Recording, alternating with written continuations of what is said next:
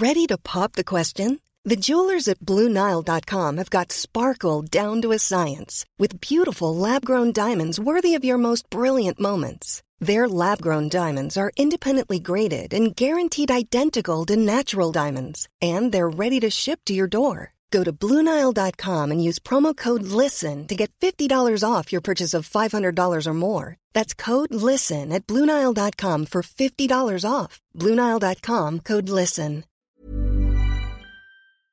Across the UK, online and on DAB, the Independent Republic of Mike Graham on Talk Radio. A mid morning dance with the devil from the Farmer of Fury. Dangerous mid morning debate with the great dictator. The Independent Republic of Mike Graham on Talk Radio.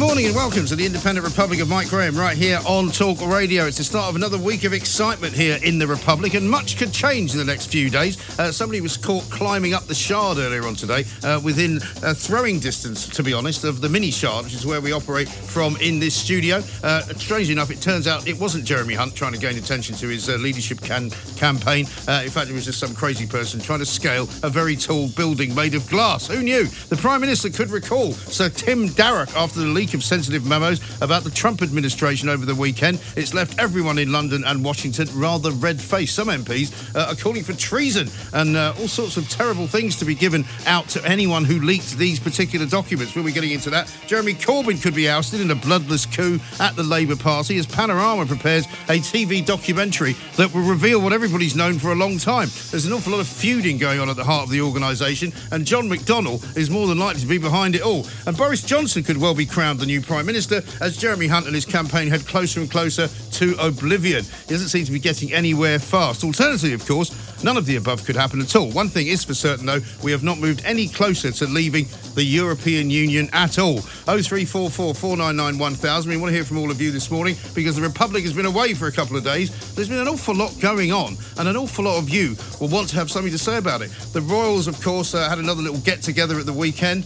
Little baby Archie was christened in secret. Uh, but don't worry, because Meghan Markle was able to wear the nice £12,000 earrings she wore at the same wedding a little bit earlier on uh, that we paid for because uh, she wanted to have some kind of connection to the two events. I'll tell you the connections to the two events. There's a load more lies told uh, than there were the last time they had an event. And it turns out we don't know who the godparents are because that's another secret as well. 0344 499 1000. Coming up, I'll be finding out why it's a good idea to play video games with my children, even if they don't want me to. So you might be having a good laugh later on. But I'm going to have a go at Minecraft, uh, which I've never done before in my life. Apparently, it's all about killing pigs. Uh, and making strange noises. Also, I'll be asking why nothing is apparently being done, even now, to stop illegal immigration. More illegal immigrants crossed the channel at the weekend, 43 of them apprehended uh, between the, uh, the, the coast towns of Dover and Deal. And we'll be asking why sexual discrimination cases in the workplace seem to have gone up by nearly 70%. 0344 499 1000 is the number to call. You're listening to me, Mike Graham, right here on Talk Radio. The Independent Republic of Mike Graham on Talk Radio. Now, when you know uh, that somebody has got it in for you, normally what happens is it's on the front page of one of the newspapers. And on the front page of the Daily Mail today, Labour civil war explodes, gag on ex staff as party braces for bombshell TV probe into anti Semitism. John McDonnell tells the leader to back second Brexit poll basically asking for a second referendum. And Corbyn's allies are warned against a mass cull of MPs. It's all going horribly wrong at the heart of Labour. Uh, and Wes Streeting, who's a member of Parliament, of course, for uh, the Labour Party, uh, he's a, a, a, member of Parliament for, uh, I can't remember what seat it is now, but I'll find it shortly. Uh, he's been speaking to Julia Hartley Brewer this morning, and she asked him why, uh, in spite of all of this, he's decided to stay with the Labour Party. I refuse to give ground to um, anti Semites and their apologists and to be driven out of a political party that I think throughout its 100 year history has done fundamental good for our country. Um, I don't think that um, leaving the Labour Party, the, the country's official opposition party to that kind of conspiracy theorist, hard left politics, is the right thing to do. Of course, the best course of action would be for Jeremy Corbyn to get a grip. If he can't, look, it doesn't, to be honest, Julian, no, uh, lots of people who support Jeremy Corbyn, the Labour Party, um, are, you know, any any time that I criticise things, even where there are legitimate criticisms, and they, they're not interested. They know that I am never going to be president of the Jeremy Corbyn fan club. What I would say to decent-minded colleagues on the left of the party, many of whom voted for Jeremy Corbyn twice, is they have a responsibility resting on their shoulders, actually, about how they think they can rescue the Labour Party from this quagmire. And sometimes that does involve having uncomfortable conversations with okay. your friends and telling them that things need to change or they need to go. And I really think that um, colleagues on the left of the party really need to think through their role now. We've already seen this happening on Europe. Some of Jeremy Corbyn's closest allies have been in to see him in recent weeks to tell him that things can't go on like this. I would just hope okay. that Jeremy Corbyn now reflects and listens to those voices of his supporters, even if he won't listen to people like me. Labour MP Wes Streeting there, who's a member of Parliament for Ilford North. One of the things that he's saying he will do uh, is to breach any kind of um, non disclosure agreement, breach any kind of gagging order which is being handed out to all Labour MPs, everyone who may or may not have already spoken to Panorama, who are doing a big investigation into Labour, as in the question mark is Labour an anti Semitic political party? That's the question that they're posing on Panorama. The show goes out on Wednesday night. The Labour Party, believe it or not, have hired a law firm that you may have heard of in the past. I'm certainly very familiar with them called Carter Ruck. Now, this is a firm that normally is hired by very wealthy individuals to either gag newspapers from writing particular stories or uh, is hired by big companies to try and stop or sue any newspaper that's published a story that they don't like. The fact that the Labour Party has now hired a company by the name of Carter Ruck, which is a, what you might call a Rottweiler law firm, is quite remarkable. And Wes Streeting is saying, I have parliamentary privilege. Privilege. Uh, I'm allowed to say things in Parliament that I can't say outside of Parliament for fear, uh, perhaps, of being sued. But the Labour Party is supposed to be against non-disclosure agreements. We're going to be talking later about why it is possible uh, for the number of sexual discrimination cases to have risen by something like 70% in the workplace, partly because people fear uh, these non disclosure agreements. People are worried that as a result of some sexual harassment, they are not uh, being properly given uh, the right uh, attitude by their bosses. They're not being promoted properly. They are not doing the things that they're supposed to do. The problem is, right, that the Labour Party is in danger here of being accused of rank hypocrisy, a massive massive betrayal of what they're supposed to stand for, a massive betrayal of what they're supposed to be doing. The Labour Party are indeed all over the place. There is no doubt in my mind that John McDonnell, uh, who we have asked to interview on this show, uh, but who has unfortunately not acceded to our request, um, there is no doubt that John McDonnell is behind all of the uh, sort of rumoured moves against Jeremy Corbyn. He had to deny yesterday claims that he's been trying to get two of Corbyn's closest aides sacked Karie Murphy, who's his chief of staff, and his chief of communications, Seamus Milne, former Guardian correspondent, former Guardian writer. The problem for all of these people is that they have what can only be described as an ideological difference with one another. The Seamus Milnes of this world would like to see a kind of intellectual Marxism being passed into uh, Labour Party handbooks. He would like to see not only the return of the workers' control of the means of production, but would like to see anyone with any more money uh, than about £25,000 in the bank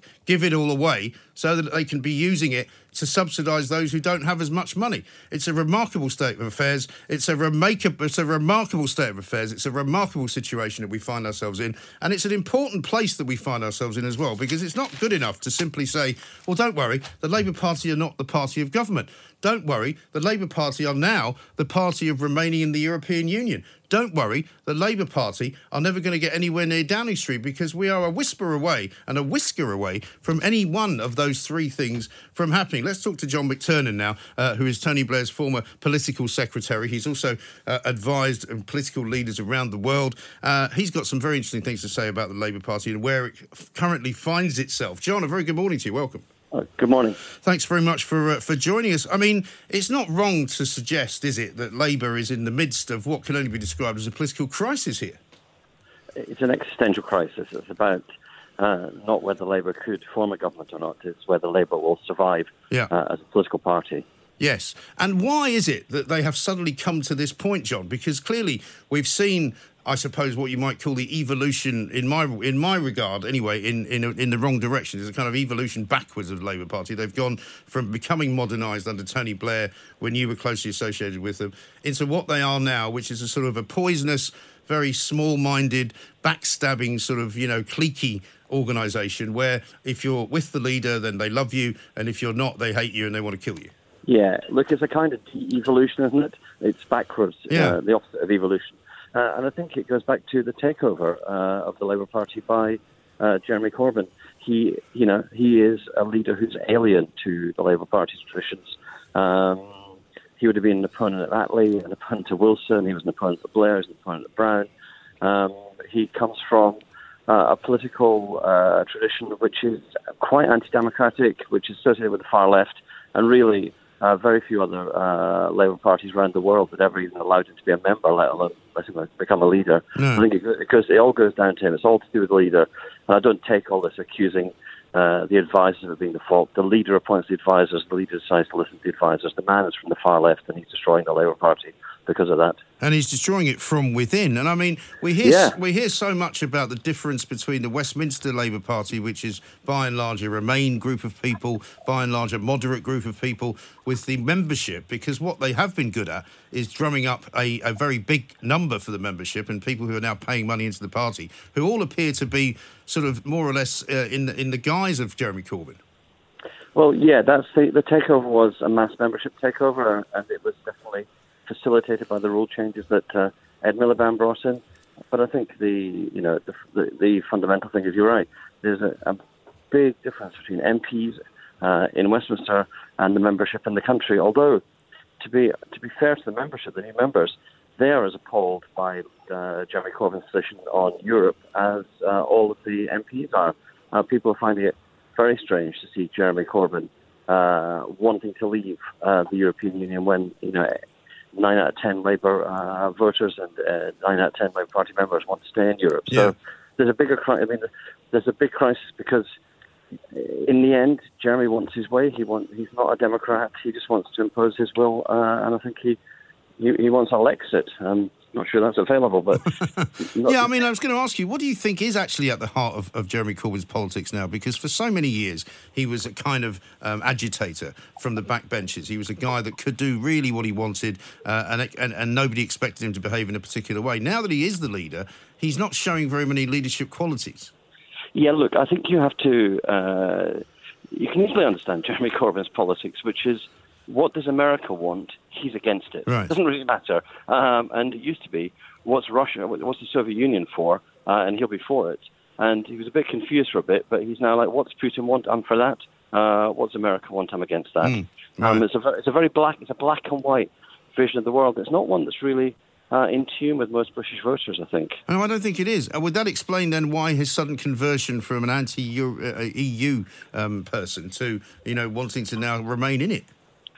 Well, I think um, Jeremy probably doesn't really care whether he's prime minister or not. As you said, he likes being against things. I mean, if he became prime minister, he'd be the first one to organise a picket against himself. yes. Well, I mean, funny you should say that. I was actually reading a, a piece about him a couple of weeks ago, uh, in which he actually apparently demonstrated against something that he had in fact voted for, and he was out there on the barricade saying how ridiculous yeah. it was. You know.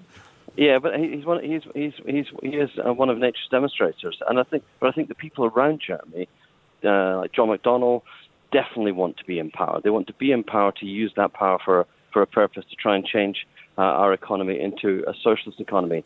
Uh, and I mean I mean socialist because they mean socialist, and they mean not capitalist. And by that, they mean not profit making, and we'll all pay the price if we ever try to run an economy that doesn't turn a profit. And I think they're the ones who are putting the pressure on changing on Europe because they see um, the chance of being in government slipping away from them. Uh, with Labour recording its lowest ever numbers in an opinion poll just the other week. Yes, and that is quite extraordinary. What do you make of them employing Carter Ruck? Uh, and revealing to the world that they've made people, or lots of people, sign non disclosure agreements. I mean, it seems very anti democratic. It seems very against what the Labour Party is supposed to stand for, doesn't it? Well, there's a couple of things about it, but the first thing is it's just really stupid. Well, I mean, yeah, you only, that. You only, you, only, you only employ Carter Ruck when you have something to cover up. Well, so why let people know that you think you've got something to cover up? well, exactly. I think it's, it's a it's a kind of it's a really bad bad move. And I think the other thing is the notion uh, that people who've spoken to Panorama haven't had their own legal advice, haven't had their own legal protection. That's naivety. So it's kind of stupid and naive uh, in equal proportion. Yes, and, and, and that's just the good bit, you know. I mean, then the rest of it is that, well, uh, people are now going to actually react against it. We've already heard from Wes Streeting that he's going to use parliamentary privilege if he feels it necessary to say whatever it is they don't want him to say anyway. Yeah. Well, I mean, you, you draw you you basically in a situation where something's going to happen, uh, you need to deal with it head on, not in these devious ways. Mm. And the best way to deal with it head on, to be honest, is um, uh, on the day of the Panorama program, Jeremy Corbyn should make a major speech about why he's pro the European Union, why he's calling for a second referendum, why Labour will back Remain. You know, saying change the conversation. Change the conversation, yeah, the old dead cat scenario. But here's the other Yeah. thing that I find extraordinary um, is that this has been rumbling on for a very long time now, this anti Semitism row. Um, no matter who says that they're not anti Semitic, there is still a, a, sort of suspicion that there is a problem inside the party, which he has been unable to fix. And I can only assume that he's been unable to fix it because he doesn't want to fix it. He, yeah, he's unable to fix it because the people who have these views are his closest allies. Right. There's always been uh, a, a, a portion of people on the far left of politics who've been anti-Semitic. A lot of the arguments, a lot of the memes, a lot of the language uh, that we've seen used inside the Labour Party actually traces itself back to Soviet communism in the 50s and their, their bout of anti-Semitism and attack on Jewish uh, Jewish Soviet citizens. I think that's it. Really, it's that it's you could you can try and give an innocent explanation to it. Uh, it just doesn't it, it it just doesn't hold water. I mean, yesterday um, when Andrew Marr said to uh, John McDonnell, "We do need a big apology, a proper apology from Jeremy," and John McDonnell says, "Oh, but Jeremy's been to Auschwitz." Right. As yeah. if as if that uh, that means in the, in the end, this is the argument from supporters of Jeremy Corbyn, Right. which is the man's a saint. Uh, his heart is pure.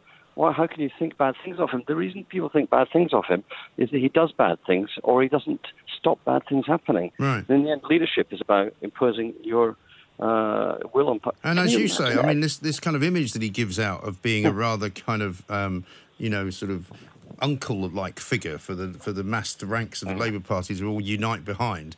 You know, he's clearly a tetchy character. He doesn't like being interviewed. He doesn't like any journalist asking him any questions he doesn't fancy answering. He doesn't look comfortable in front of a camera. He doesn't look comfortable at all, even when he's standing at the dispatch box. He just looks like a guy who wishes he could be anywhere else but at the top of the Labour Party. Yeah, no, no. He, at the dispatch box, he, he, he looks like a very unconfident uh, geography supply teacher facing a very, very bad rowdy class. Yeah, right. And I mean, they're not very good, the Tories. It's not as if, you know, he's up against this, you know, magnificent USA women's football team all of a sudden. He's up Yeah. against he's up against Theresa May and her collection of, of, of idiots, basically. And, and and now we're going to have Boris Johnson and his collection of idiots, you know, but yet they're still trailing. It's hard to believe. Yeah, no, no. The Tories are tearing themselves apart. They're on the coming up for their third leader since Jeremy was elected, and he can't land a punch on them. It's like as if the worst government in history uh, is facing the worst opposition in history, Yeah. and the only people who are going to pay the price is the British people. And you said at the start of this uh, conversation that this is an existential crisis for Labour. What has to happen, do you think, for Labour to survive all of this and, and to even come anywhere close to winning a general election? Jeremy has to go. Um, I don't think it's possible to come close to winning an election with Jeremy in power. People, uh, you know, the voters who were optimistic about him and the possibilities offered uh, politics are now cynical because they've seen his position on Europe. Um, the voters uh, who should be being attracted by the Labour Party, moderate, decent centrist voters, they're going for the Liberal Democrats. And if they're on the left, more on the left, they're going for the Greens because people can't vote for a party that's anti-Semitic. You know, there's only two parties in British history who've ever been investigated by the ECHR. One's the Labour Party, the other one is the BNP. Who could have imagined that the Labour Party would put led into the same bracket Yeah. as the BNP? I know it's hard to believe, and I mean, as far as the the, the fight then goes, is it between Tom Watson and John McDonnell, um, those two factions, or where do you see it going? Well, um, the funny thing is, uh, everybody in the end who oppose, who, who raised questions about uh, Jeremy Corbyn gets called a Blairite. So, uh, obviously, people like me are called Blairites. Then it was um, Well, they hate you guys more than they hate the, they hate you guys more than they hate the Tories, don't they? Oh, they, no, they do, they do. But then, but now John McDonnell, because he's been raising uh, questions about Jeremy's judgment, he's been called a Blairite. Um, Emily Thornberry, silenced. Right. Angela Rayner, silenced. Um, there's a very, very narrow band of ideological purity that you've got to uh, to be within it uh, before you can be allowed not to be a Blairite anymore. And that is the sign, ultimately, uh, of, a, of, a, leadership under siege, a leadership that doubts its own ability, a leadership that is scared that something big is going to happen to it. And uh, I think, I mean, they, should, they probably in the end should be scared because there, there has to be a challenge. Either, either there's a challenge which will be brutal and bloody and divisive, or Labour will slump to a massive defeat and there'll be a challenge after the next elections. The question is, for the Labour MPs, is do you want to have a fight now uh, when there's a lot of you, or do you want to have a fight when Boris Johnson's had a landslide victory? Yeah, interesting times. John, thanks very much indeed for the time uh, you spent with us. John McTernan, there, former political secretary to Tony Blair, very much a Blairite, very much part of what used to be called New Labour, but is now known as Old Labour. It's quite confusing. Old New Labour uh, is now old. Um, New Labour doesn't exist anymore. Uh, I don't know what you call this lot. Blue Labour is another title that people have used, but the Labour Party's finished, isn't it? Jeremy Corbyn has actually ruined the Labour Party. Him and his Marxist mates have effectively destroyed it from within. Well done, Jeremy. Congratulations. You couldn't even win against Theresa May. For God's sake. 0344 499 1000. Do we not deserve a better opposition than this?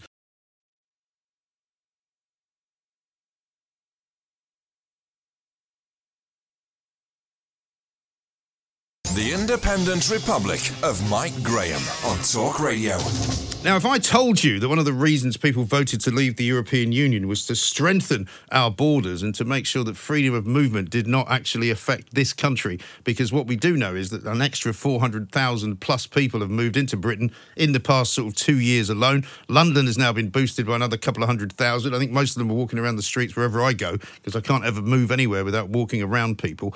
And it seems to me that we are not doing anything really to curb the numbers of people coming from France to Britain every single single day, and certainly every weekend, in dirigible boats uh, where they come somewhere close to Dover, get apprehended, brought to this country, processed, and then get to stay. It's a ridiculous situation. Let's talk to Chris Hobbs, retired Metropolitan Police Officer, uh, a man who knows a thing or two about the borders as well. Chris, a very good morning to you.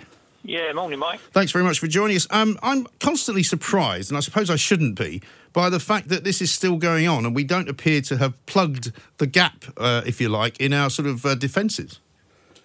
Well, I, I, don't want to defend the Home Office because I don't, you know, I find them an, an amazingly incompetent outfit. Um, but they have actually, over the last sort of 18 months, acquired a number of coastal patrol boats and mm. smaller, smaller craft to patrol sort of uh, along the coastline, as well as the cutters that we've had for many, many years. Right. So they, they have made a bit of an effort. Um, and, you know, you'd have to say that it's perhaps not working as well as it should because a lot of these uh, migrants who are coming across in boats tend to surrender, don't they? Well, that's Rather the thing. than being intercepted, they're um, they're putting their hands up or making a phone call, or someone else is spotting them. Then the cutters or the patrol boats go out and bring them in, and then of course they go into the system. But they, they have had a bit more of an effort, you, would have to say. Um, but obviously.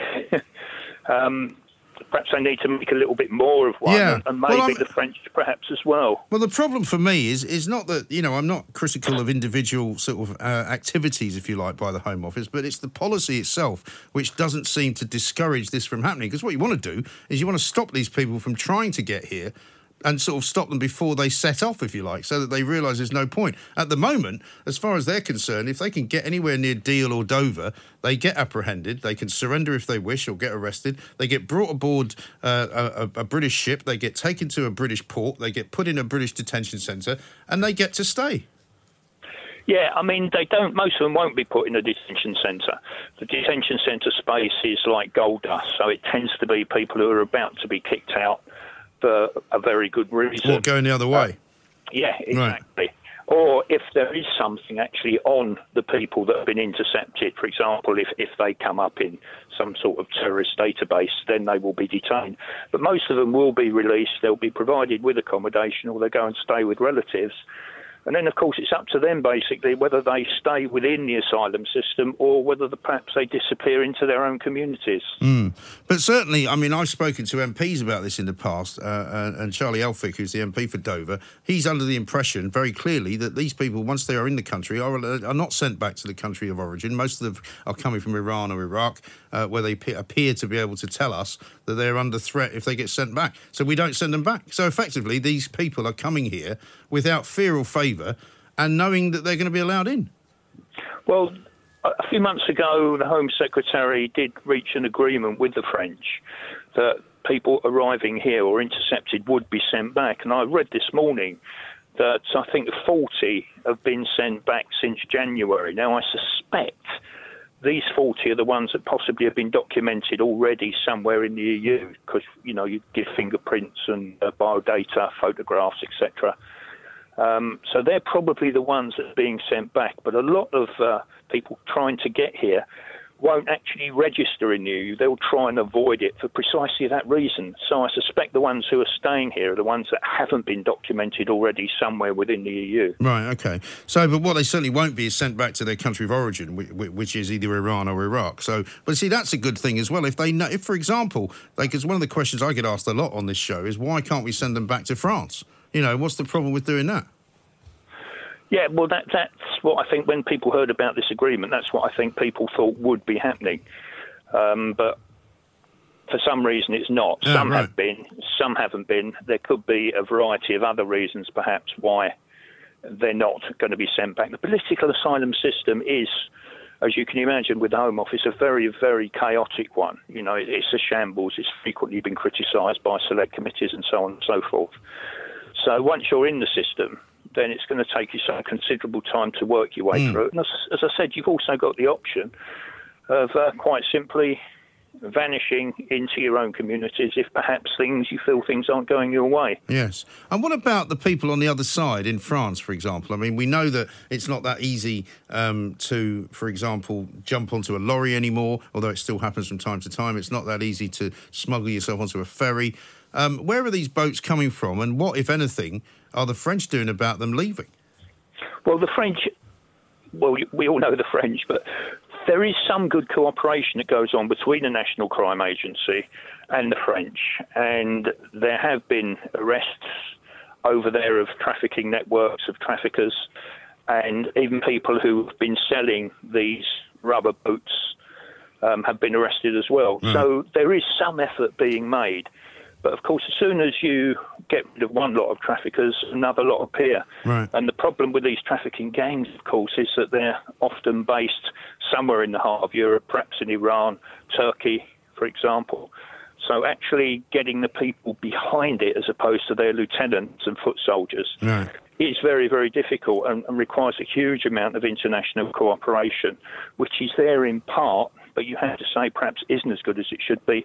And who knows what will happen post Brexit if we lose access to um, lots of European databases and uh, police organisations and so on and so forth. Yeah, well, I mean, you say that, but I'm not quite sure how much use they are really, because if they're coming now and they're coming because they know they're going to be allowed in, um, why would they stop coming just because supposedly it gets made illegal or more difficult for the for, uh, for the authorities to track them? I, I just assume that because they know that they're dealing with a civilized country like the UK, they know that we won't do anything horrible to them. Therefore, they'll keep coming. Well, they probably will. And the question is, I suppose, after Brexit, will they come in even greater numbers? Because maybe this lack of cooperation means that um, the way is clear for them on the European side. I'm not saying that will happen, Yeah. but it is certainly a concern. I mean, there's the- also presumably there's an sorry to interrupt you. There's an argument as well. I presume that if we are no longer part of the European Union, we can extradite them back to France or back to mainland Europe on the basis that we're not any longer part of the same grouping.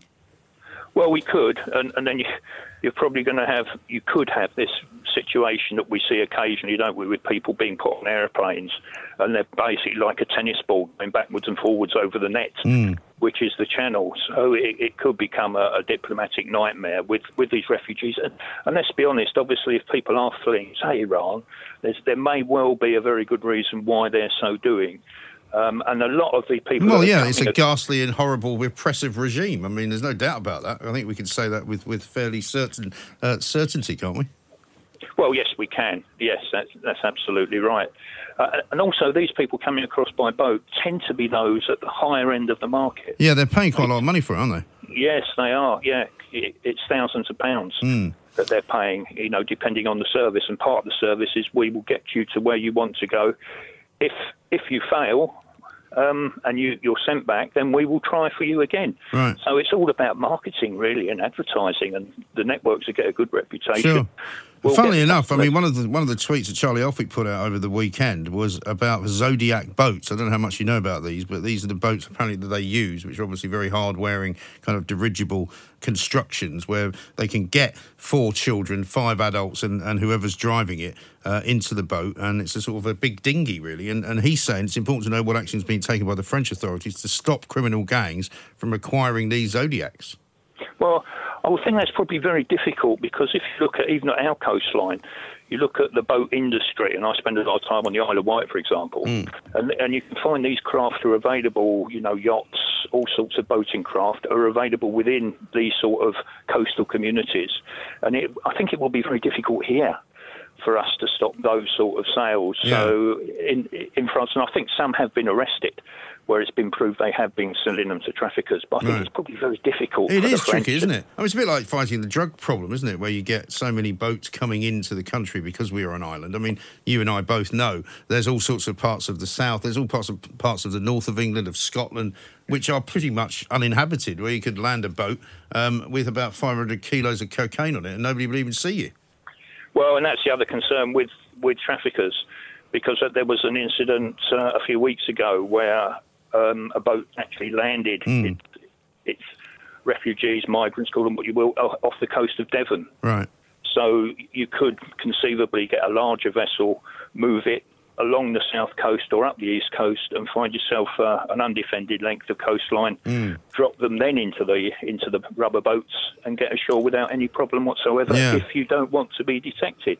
But clearly, some of them are quite happy to be detected because Well, yeah, because that's not "We're that's not trouble." the that's not the end of the road. It's just the beginning of a new road. But listen, Chris, thanks very much indeed. Uh, Chris Hobbs, there, former uh, police officer, talking about the difficulty of policing an entire island's worth of coastline. It's impossible to do. So what we've got to do, surely, is to make it very clear to these people that they will not be allowed to stay in this country. They will not be allowed to seek refuge here. They will not be allowed, uh, if they get caught coming anywhere near the British coastline, to be brought to shore and given a place to live and given, you know, articles of clothing and given any kind of charity from us. I'm sorry. It's not really our place to do that. They might be living in Iran. It might be a horrible place. That's not our problem, is it? 0344 499 1000. We'll take loads more of your calls. What are you going to do to stop this from happening? Because it is still happening and it has not been stopped and it looks like it will go on for quite a considerable time into the future. We'll take your calls next as you talk radio. More blasted rhetoric from the Banana Republic for people who think capital punishment isn't going nearly far enough. The Independent Republic of Mike Graham. On Talk Radio.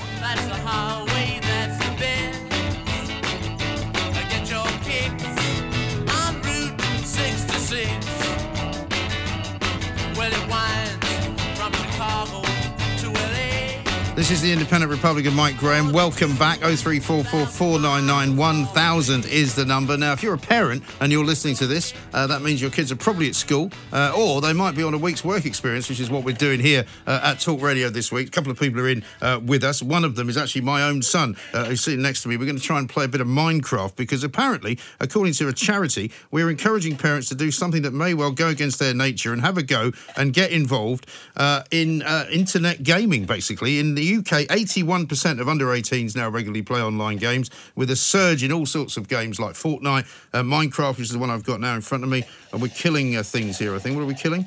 We're killing a creeper. A creeper, right? We're killing a creeper, If it comes uh, near you, which up. is uh, which is great news. Uh, we were shooting pigs earlier on, which I don't know about that. Let's talk to Keith Stuart now, uh, video games writer for the Guardian. We've spoken to Keith many times before. He's a great advocate, I think, of all of this. Keith, a very good uh, morning to you. Welcome.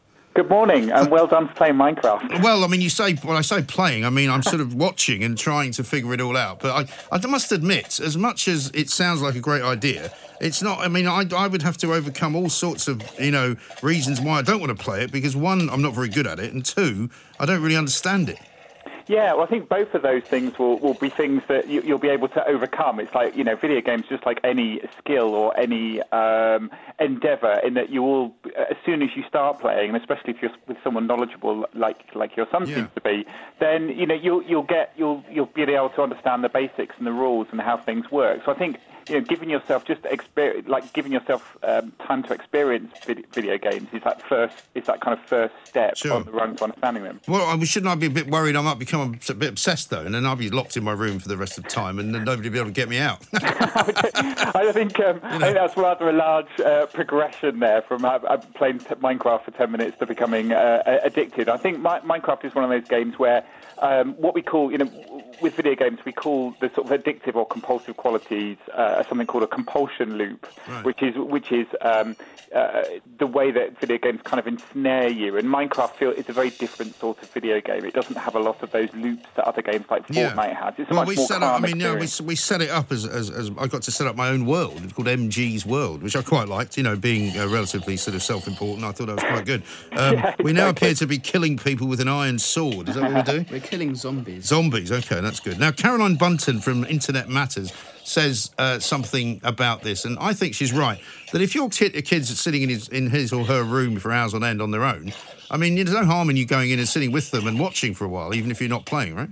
Yeah, exactly. I think it's really important. I would, uh, you know, as you said at the beginning of this, over 80% of uh, children are now playing online, and they, you know they do spend a lot of time. There's no, you know, we can be all nostalgic about our childhoods in the 70s and 80s. Now we're out on our bikes all day, and that's all we did. Well, that's because Um, that's all we could do. yeah, exactly. but now, you know, the fact is that children are spending a lot of the time online, and you, you said there that they're online alone, but, but they're not. You know, the, the fact is, lots of our children now meet their friends Yes. in games. Yeah, sure. So, but I, I think, it, you know, as a parent, it's really important to understand what our children are doing, and also to show interest, to show active interest in what our children like. And I, and I think it's that's really important. So if you can spend like 10, 15 minutes getting to know and letting them explain Fortnite and Minecraft to you, it put it, it, it gives them a sort of a different relationship Yeah. with you, and that they're the, they're in control, they're the boss. Children aren't usually in control of their own lives. So to, to put yourself in that position where you're saying, "Okay, teach me about this,". Right. that's really a good. That's really good for them. It's a really positive thing. Sure. And you said a really interesting thing to me once when we were talking a few months ago, and it was about how you know we really need to look differently at the, how the future is going to be, and and you know the idea that you kind of go, oh, you can only have this much screen time because you know that's bad for you. Actually, um, you know, screen time isn't of in, in and of itself bad. It's what you're doing with the screen time, I suppose. And so, and what I think you said was that you know we have to be prepared for the fact that our kids are going to be much more digitally aware and much more kind of user friendly, if you like, for all sorts of devices. And so that's going to be their future. I think I think so, yeah. And uh, you know, I'm I'm a massive advocate of, of all things in, in moderation. So uh, we have to spend you know time outside as well. But yeah, I mean the fact is, you know, the children do lots of their socialising on that line now in, in on social networks, Right. on you know t- TikTok and twi- Twitter and, and WhatsApp and Snapchat. And um, and they spend a lot of their time communicating and being social online within games. So yeah, th- this is part of their future. And you know, as we move forward as an economy, you know, the, the digital economy is expanding at ever greater rates. So they have to be able to understand uh, digital interfaces and user f- interfaces. I'm sorry, I So- think I just set fire to something. What was that? you blew up a, uh, a skeleton. A skeleton, yeah. It looked like Well- something out of Star Wars. That it was quite exciting. interesting. Yeah, very exciting. Yeah, that, and the good, actually, the good thing about Minecraft is you're you're obviously playing on the on the survival mode. Yes. out, outside Very of, good. Um, yeah, You yeah. are good, Keith. so, um, but uh, you don't have to. Like Minecraft has also got a creative mode, so you can Yeah. actually just sit with your child and build a castle or build a mansion, and and be un, and uh, be undaunted Yeah. by being. Does it matter? I mean, in your view, what the game's are, are, sort of uh, aim is? Because if you're killing things, and is that necessarily worse than if you're creating things? Um, not always. I prefer games that have a creative component. I think that allows you again to kind of explore creativity with your child. I think is really, Hmm. really important. I don't think it, I'm not too worried about um, a cartoon-style violence video games, things like Fortnite, which is very kind of slapstick Hmm. and silly. What I worry about more is younger children tend to progress without parental control. They will progress onto more militaristic games Yes. like Call of Duty because they're older. Which are a bit more bloodthirsty, aren't they? Exactly, yeah. And I think, again, that's one of the reasons why it's a really good idea to play video games with the children so you understand exactly what's happening in the world that they're playing in. So I would never let my children play Call of Duty, and I understand the difference between Yeah. Call of Duty and Fortnite. So, And what another- about the yeah. age ratings? Because a lot of people worry about those. I mean, for example, my younger son, 12 uh, years old, was playing uh, what he regarded as a, a, a sort of a, a, a younger rated Grand Theft Auto because they put out a version which was a 12 or something like that. or a 15, um, but not an 18. And that's a bit cheeky, isn't it? Well, yeah, I mean, I think we, you do really have to look at the age ratings, and the, the PEGI age rating system in Europe is really, really good and really robust. And it actually puts a, a rating of 16 on almost all online multiplayer games because you do have the capacity to speak to strangers. Um, but yeah, I think you, you do have to be really careful. The, the, the, the system is robust and it works, and, it, and as, a, as a parent, you can go on sites like askaboutgames.com Okay. and they will tell you what's in the video games and whether it's suitable or not. Um, I'm not sure the, the GTA version uh, that you're, that this person was playing because Grand Theft Auto is an 18 certificate Yeah. and there is no child's version of it. There's a lot of noise going on in the background here. What are we doing here? We blow it. Uh, these are what are called creepers. Which Creepers, yeah. Blow up when they. They seem to be in the water. Oh, I died. oh, no. But it's all good. Is that game can- over then? You can respawn. Oh, I'm going to You'll- respawn. You'll Okay, good. respawn, but you, you drop all of your If stuff. only life was that simple, Keith. you know. But listen, great, great to talk to you. And um, you know, I guess if you're a parent, you just kind of go in and say, "Can I join in?" or something, do you? Because I mean, i I, there'll be some kids who will say, "For God's sake, you know, last thing I want is my parents hanging about in this same game that I'm in." Yes, definitely. If your kids see Fortnite as a hangout, they don't want their parents Right. turning up. Um, but you know, in which case you can go and play it for five minutes while they're not there. But I think there's something really positive about playing with your children because it's a world that that they see it as part of their world. Yeah. And if, and if you're interested in their world, it means you're interested in them. And I think it opens up an avenue to talk about other things. You know, Okay. I, I, I play Fortnite with my children, and I talk about what they're doing in school. And Right. um, so it's it's stealth parenting. So it just gets you in. Yeah, stealth parenting. I like Yeah. it. Sounds good. All right, Keith, thank you very much indeed. Uh, I'm going to carry on with this uh, Minecraft for a little while longer and see how long I can survive in the pool of death. Uh, or whatever it is, spawn skeletons, killing uh, uh, all sorts of things. Quite good fun, actually. I'm still not any good at it, though. Um, 0344 499 1000 is the number. Thank goodness my son is here to talk me through it. Across the UK, online and on DAB, the Independent Republic of Mike Graham on Talk Radio. If you enjoyed that, be sure to catch the whole show 10 to 1 Monday to Friday on Talk Radio via DAB, online, or via the Talk Radio app. If you have an opinion on the stories we cover, we'd love to hear from you. Call us 0344 499 1000 or tweet at Talk Radio during the show to have your say. The Independent Republic of Mike Graham on Talk Radio.